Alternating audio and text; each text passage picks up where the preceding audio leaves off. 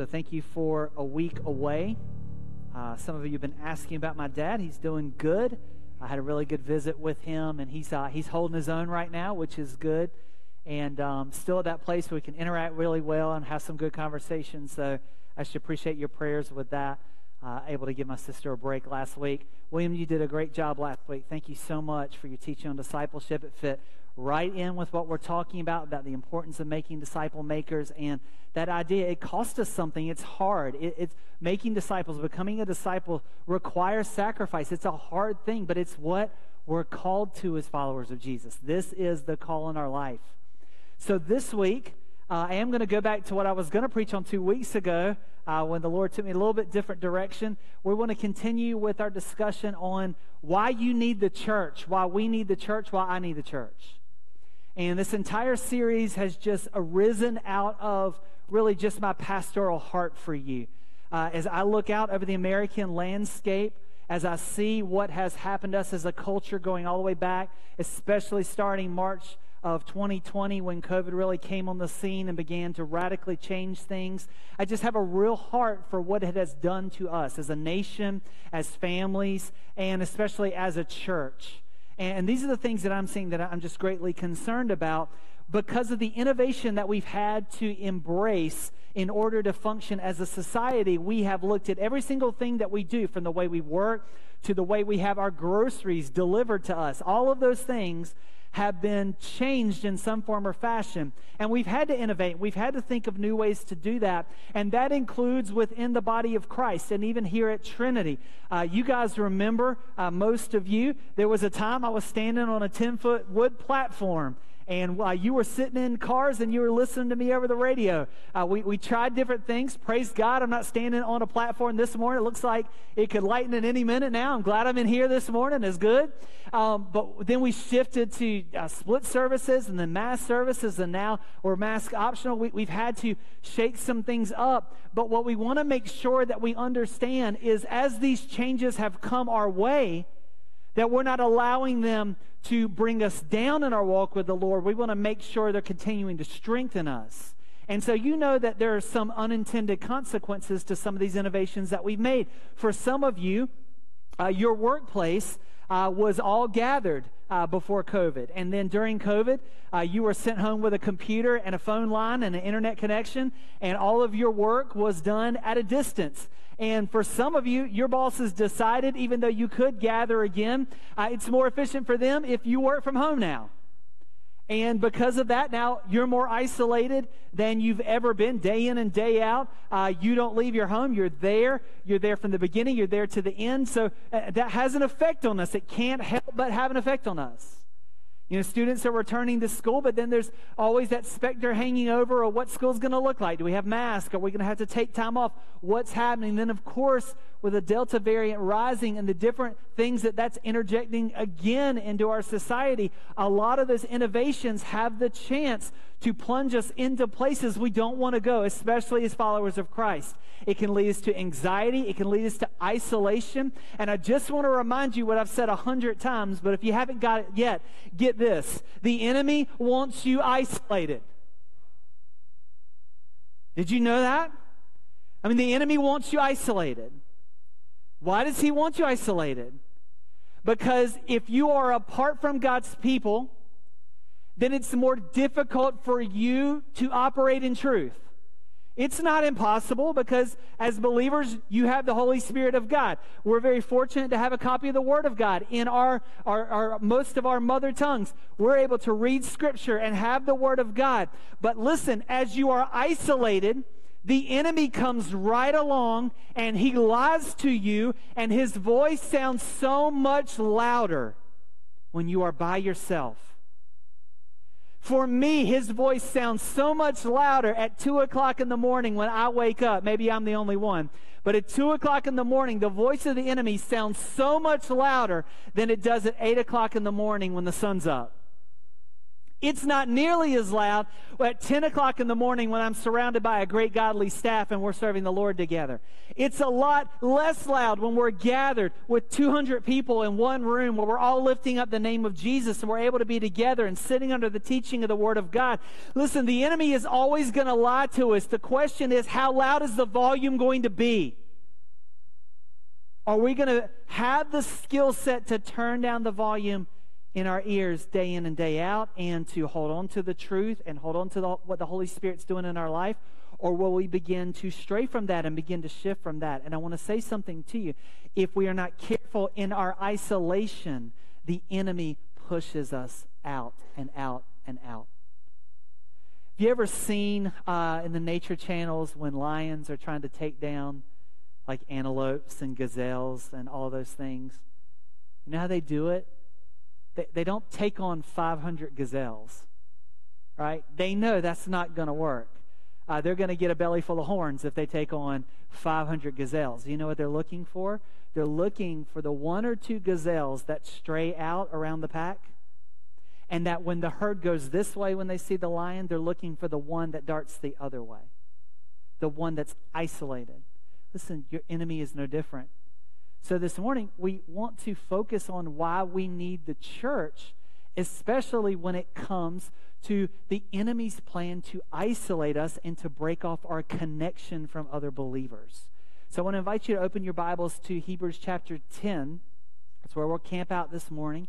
And I just want to set the context a little bit. Hebrews was uh, written by someone we have no idea. Uh, we don't have any idea who this person was. Scholars have debated that back and forth uh, for a couple thousand years now. We'll figure it out uh, down the road when we get to eternity, but we can still learn amazing truths from whoever this person is because here's what we know. Whoever they were, they were writing to a community of faith that were wrestling and struggling just like we are. They were facing pressures and anxieties just like we are. It may have not been a virus, but it seems to have been a growing persecution that was coming against the Church of Jesus Christ and that was being fostered by the Roman Empire and also by their very neighbors. And this is what we know about this community. It appears that they were Jewish believers. They were men and women who had been raised in the Old Testament faith. The Old Testament scriptures had been their scriptures their whole life. But just like most Jews in that time, they were looking for the Messiah. They were looking for that person that God would raise up that would be like King David, who would free Israel and free the Jews from their bondage and lead the spiritual glory again. And they saw Jesus as the fulfillment of that. So when they heard the good news about Jesus, they saw the fulfillment of all the Old Testament. And they began to embrace everything that they were learning from Christ and the Holy Spirit. And now they're moving into those things. But you see, not every Jew believed that Jesus was the Messiah. And so, as they continued to interact with other Jews who did not believe Jesus was the Messiah, those Jews were pushing back on them more and more. Now, what's interesting about the Roman Empire is at the beginning of Christianity, there wasn't persecution, and here's why. Because it started as a Jewish faith embracing Jesus. And the Jews had this uneasy alliance with the Romans. The Romans actually allowed the Jews to worship however they wanted to. They didn't have to worship Caesar as a god. They didn't have to worship pagan idols. And they're one of the only cultural groups in the Roman Empire that was allowed to do that. And you know why? Because Jews will fight you to the last man. When Rome tried to march into Israel and tried to force religion onto them, uh, the Jews would just fight to the last man. In fact, they had uh, special groups of Jews that would do things like this. They would just carry around a knife in their back pocket, and they would just randomly walk up to Roman soldiers and stab them in the stomach and walk off and let them bleed to death very painfully. And so they started saying to themselves, you know, maybe forcing them to worship idols is not really worth it. So the Jews were given freedom to worship how they wanted to, which meant the early believers did too. But as Jews started to make a distinction between what it meant to be a follower of Jesus and what it meant to not, they began to go to the Romans and say, listen, these Christians are not Jews. They, they don't believe what we believe. They worship a whole other God, and you shouldn't be giving them the same protections like you give up. And you know what? Rome listened to them. They listened to them.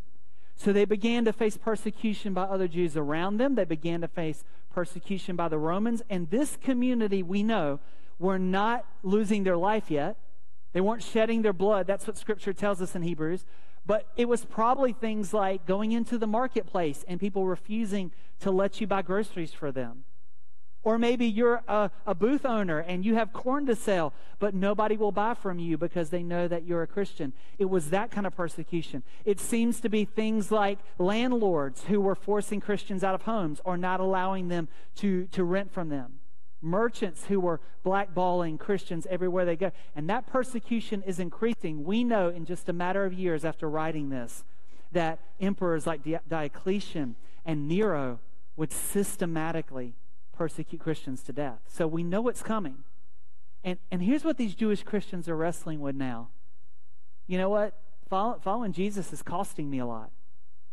Like it's costing me the ability to sell things, it's costing me the ability to buy things, it's costing me the ability to live. You know, maybe I just need to go back to being a regular run of the mill Jew, just like my neighbor is, and, and then I don't have to worry about all this.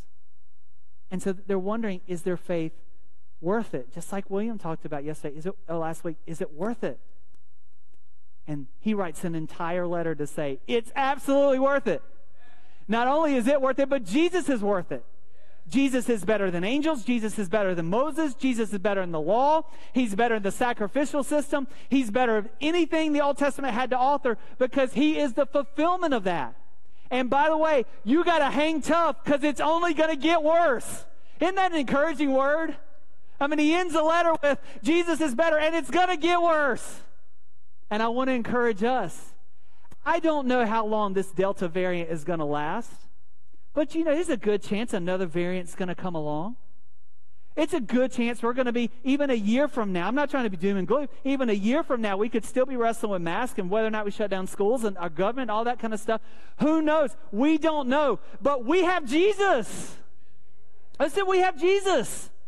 Jesus is worth it. Jesus is worth being trusted. Jesus is has always come through from us. He's never disappointed us. And the way that we must intimately experience Jesus on a regular basis is his church. His church. The people of God gathered for the worship of God. When we talk about the church, I mean it in two ways. One, the church, we talked about this, the universal church. Every single believer throughout history, those who have been called by God to salvation, all the way back to men and women in the Old Testament, all the way through the New Testament, the last 2,000 years, all that great cloud of witnesses. Some of them have already gone on to heaven to be with the Lord, some living all over the world now, China, Africa. That's the universal church, everyone who is truly a follower of Jesus Christ. But there's also not just the universal church, but there's the particular church. There is the church that chooses to gather in certain places, like this particular church who likes to gather at 1021 South Ebenezer Road. There's other particular churches in Florence. There's Palmetto Street Church of God. There's First Pres. There's New Spring. There's all these different particular churches. And when we, as part of the universal church, decide to gather as the particular church, God moves among us. And listen, we need each other. We need each other. So I want us to understand what connects us because I think what happens when we have distance from each other we begin to reevaluate everything, just like our employer reevaluates the way that you work. We reevaluate things like, you know, um, what is church? I mean, is church just turning on a worship service on the internet? Is that church? Is is a Bible study led by Tim Keller over the internet? Is is that church? Is Uh, what's church? Well, today we're going to talk about what church is, and part of it is it's connecting with other believers and we want to talk about what connects us.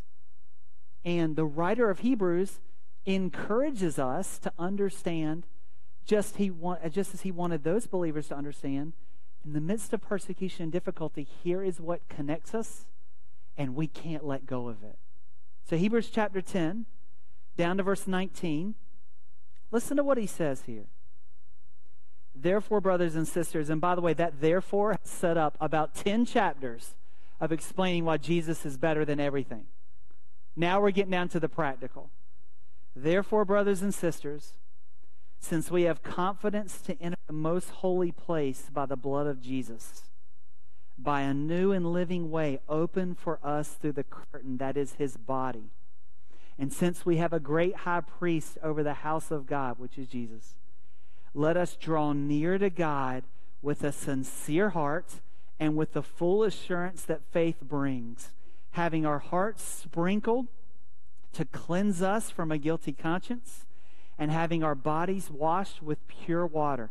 An, an allusion back to the Old Testament. Did you get that? In the Old Testament, the way that they would provide atonement, uh, the, the high priest would kill a bull once a year and he would take the blood, he would sprinkle it over the top of the ark, and that would cover Israel for that year. Look at what he says having our hearts sprinkled. Do you see what he's doing there? Then he says, having our bodies washed with pure water. That may be an allusion to where priests were required to wash their bodies before they went into service as leaders in Israel. It may also be an allusion to baptism. That act of saying, I identify with Jesus, I am saying my sins are cleansed. It could go either way there. But listen to how he's referring back to the beautiful history of the Old Testament for them, but then bringing them back and seeing it fulfilled in Jesus. Now, listen to this. And let us consider, please underline consider. Let us consider how we may spur one another on towards love and good deeds, not giving up meeting together as some are in the habit of doing, but encouraging one another, and all the more as you see the day approaching. So I want us to talk about what really connects us as believers in Jesus Christ. So you have some notes in your bulletin there. I encourage you to write a few things down because what really connects us is the Holy Spirit, and we want to allow the Holy Spirit to sit with us during the week and take the Word of God, take this passage, and teach us deeply about committing to what commits us or connects us as a body of believers. The first thing is this what really connects us. One is approaching God together. Approaching God together. Remember in verse 19, therefore, brothers and sisters, since we have confidence to enter the most holy place, by the blood of Jesus by a new and living way. Look at verse 22. Let us, let us, let us draw near to God. Let us as individuals come together and draw near to God. Listen, there's a lot of things I love about our country and about our history. It's taught us to fight for what we value. It's taught us to work hard. It's taught us that opportunity is incredibly important. And that for the majority of the time, when opportunity is presented and, and hard work is applied, it allows us to advance. There are people come literally from all over the world just to have an opportunity. To have an opportunity. But one of the things that has poisoned in the church is in our pursuit of opportunity, we have created a lot of individualism where I work hard, I focus on me, I focus on my job, I focus on advancing. And when it comes into the church, individualism is a poison, it is not a blessing. Do you realize? I want you to get this. Every single book of the Bible, Old Testament New Testament, was written to a community of faith that was desperately dependent on each other and incredibly interconnected. Even books that were written to individuals like Philemon and First Timothy and Titus were written to people who existed in a context of interconnectedness. To understand pursuing Jesus as an individual to the people who originally read these letters and these books and these histories would have been unfathomable for them. They could not have imagined living in a culture in which you can survive as an individual. Here's why we are pretty good at surviving as individuals because we have more resources now. We have more technology. We don't have to worry about food. We don't have to worry about shelter as much like they did. They needed their neighbors to be able to put food on their table, they needed their neighbors to be able to have shelter. But here's the problem um, we think we can survive as individuals, but we can't. We can't. We need people.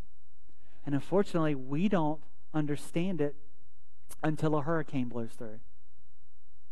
We don't understand it until a cancer diagnosis comes our way. We don't understand it until something our individuality can't handle happens. But we especially can't handle it spiritually. We're called to approach God together. One of the healthiest things we do every single Sunday morning, one of the healthiest things we do on Wednesday nights when you come, Sunday school, youth group, is that we get to approach God together. my approach to God alone is not enough. Am I called to approach God alone? Am I day in and day out? Absolutely. I need to be in the Word. I need to be praying. I need to be sitting with Him. Uh, he, I was even uh, studying this morning, Matthew 6. Jesus says, When you pray, go into your closet and pray to your Father who's unseen. So there's this idea that we should have this individual relationship with the Lord, but it has to be tempered by a corporate relationship with the Lord in which we come together. We approach God together. Listen, it's as important for me to approach God alongside Tommy and Bran and Vicky as it is for me to approach God by myself. It has to be part of a regular rhythm. It's not just good for me, it's good for them too. It's good for them too. We have to be connected, and approaching God together is one of the ways that happens. Number two, what really connects us? Holding tenaciously to the truth, holding tenaciously to the truth connects us. You know, nothing unifies a high school football team like playing your across town rival. Right? I mean, people from all different backgrounds, all different educational standards. You got E students, F students, you got A students. You have people, all economic statuses back and forth, but all they unify together in one forceful pack of wild animals, right? Because they're going to go take down their moral enemies. Why? That common cause is what unifies us. Aren't we seeing common causes unifying people in our culture right now? And some of them, listen to me, some of the causes that are unifying people now are not great causes.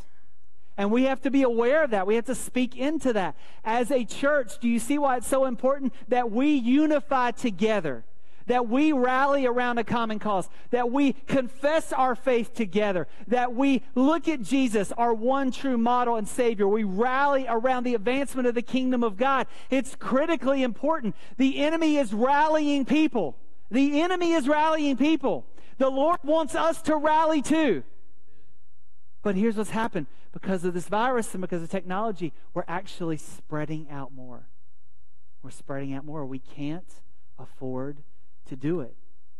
Together, we are much more able to tenaciously hold to the truth than you can do by yourself. Have you ever had a brother and sister in Christ that's helped you understand a theological concept or a point that you didn't understand, but just in that conversation they were able to sharpen you and you were going, oh, okay, that, that's why. That's why we believe in virgin birth. Okay, that, that's it. That, I, I get that now. I understand that. It's always easier to stand for truth when you feel like someone's got your back. When you feel like someone else is believing those same things and standing for truth too, you can rally at any point. And that's what connects us that ability to fight and hold to the truth. Number three, what really connects us? Considering the growth of others as well as my own. This is so hard for us. This is so hard for us to look around the room, to look around the pews, to look across the table, and to think, what is God doing in Sherry's life this morning? Not what is God doing in Matt's life this morning. What, what, what's God doing in Debbie's life this morning? What's God doing in Diane's life this morning? What's God doing in Taylor's life this morning? Because odds are someone like Taylor could be walking in having the worst week of his entire life.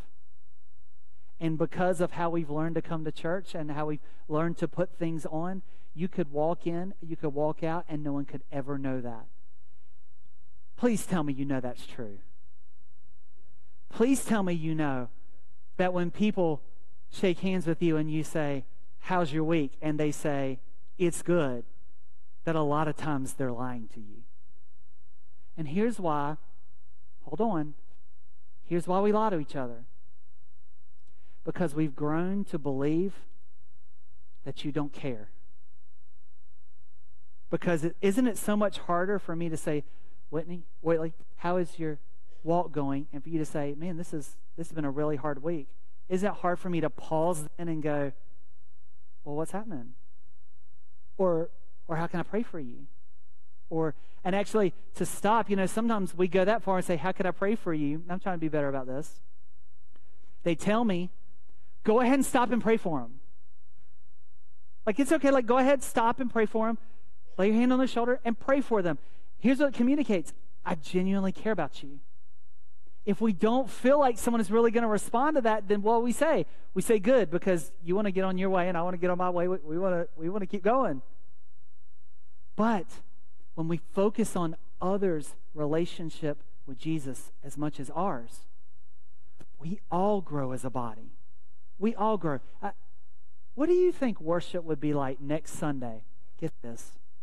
Worship would be like next Sunday if before we came, each one of us had spent time with Jesus and had prayed a simple prayer like this Lord, I don't know what you're doing among the people I'm going to interact with, but I want to love people well. I want to be you to other people. I want to be Jesus to other people.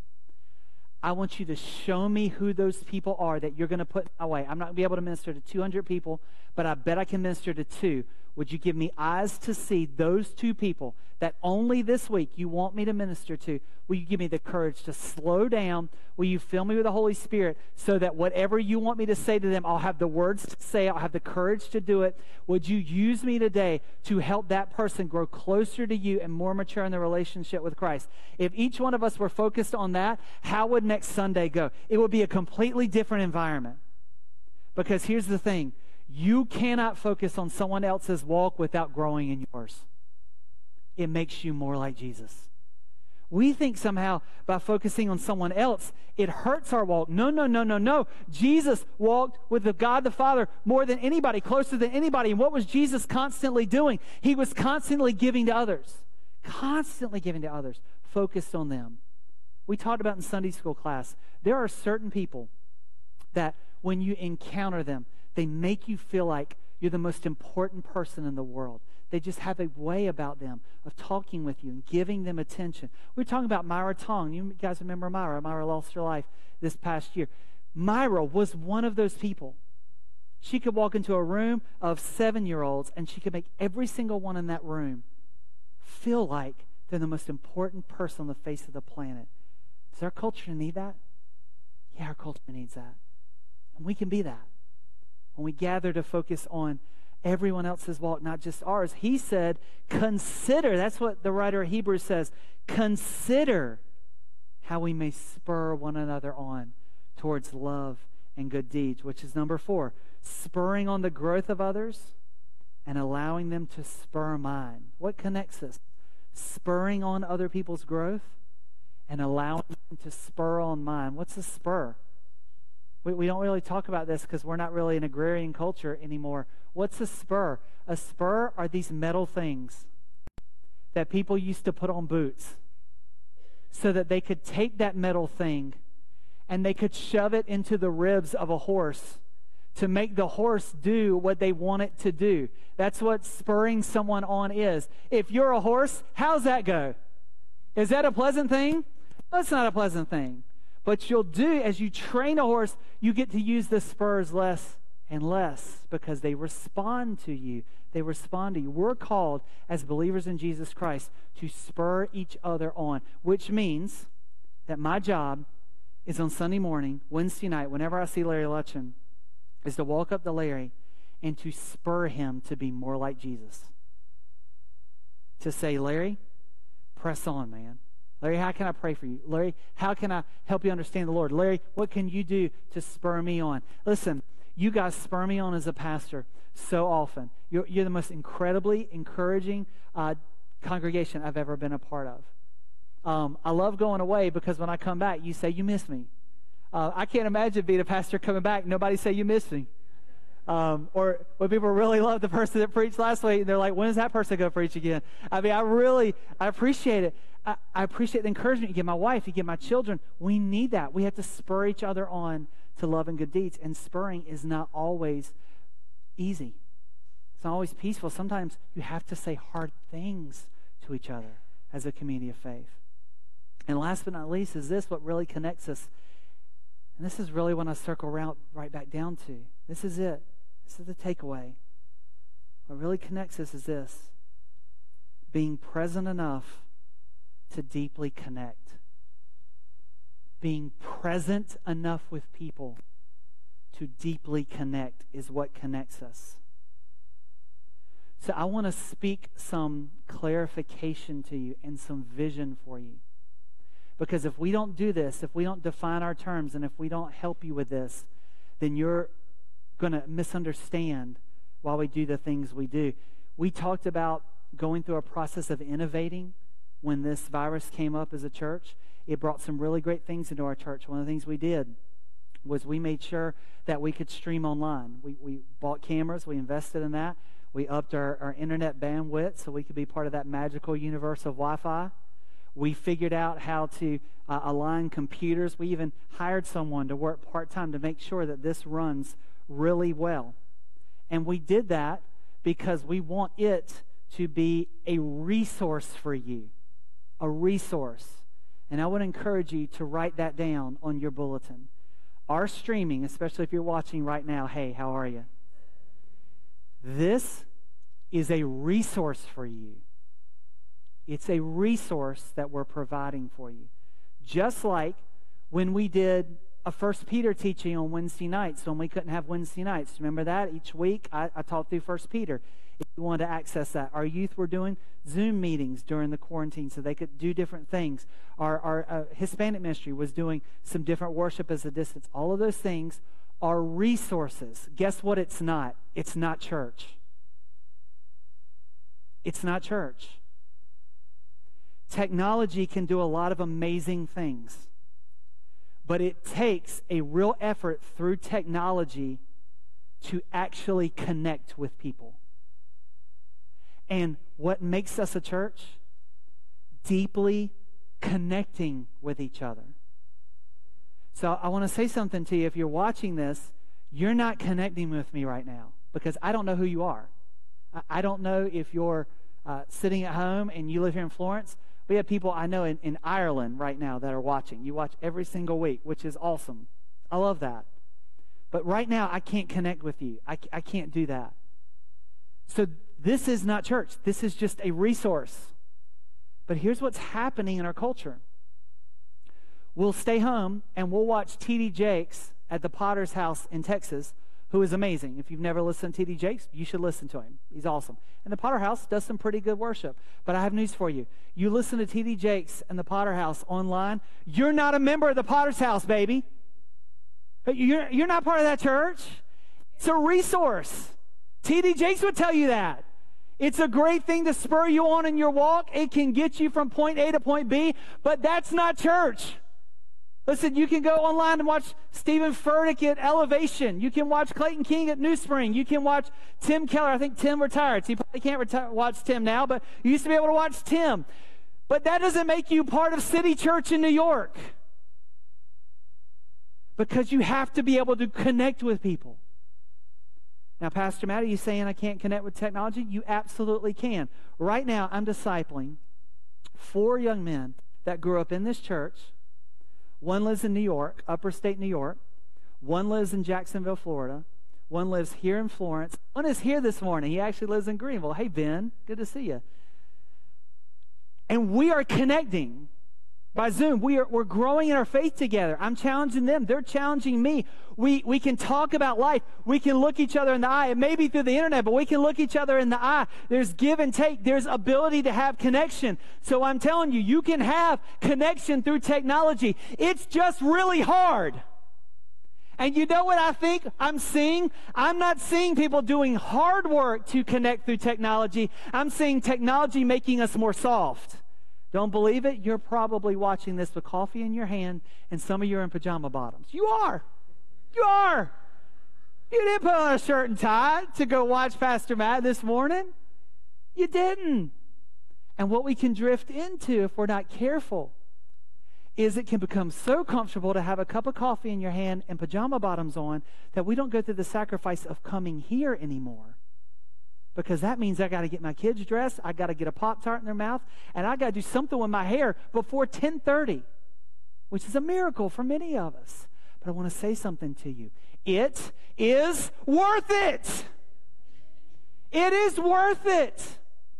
What we're doing for you right now is for people who I know We have people with health issues right now. They can't get out right now. They're, they can't be around people.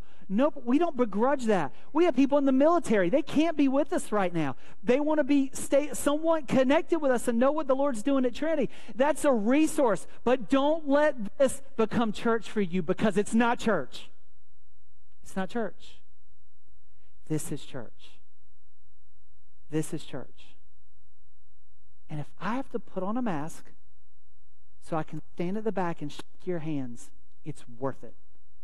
If I have to carve out a fourth of this sanctuary so that you can wear a mask and you can be here, it's worth it. Is it hard? Yeah, it's hard. But it's worth it. And you need the church because you need connection. Don't let the enemy tell you that watching Matt Walton once a week on a Tuesday during your lunch break is church. It's not church, it's a resource. I'm glad we can give it to you, but it's not enough. It's not enough. You need this too. You need this too. I've made my point. William's going to come and lead us in a final song. As we do that, this is a chance for us to respond.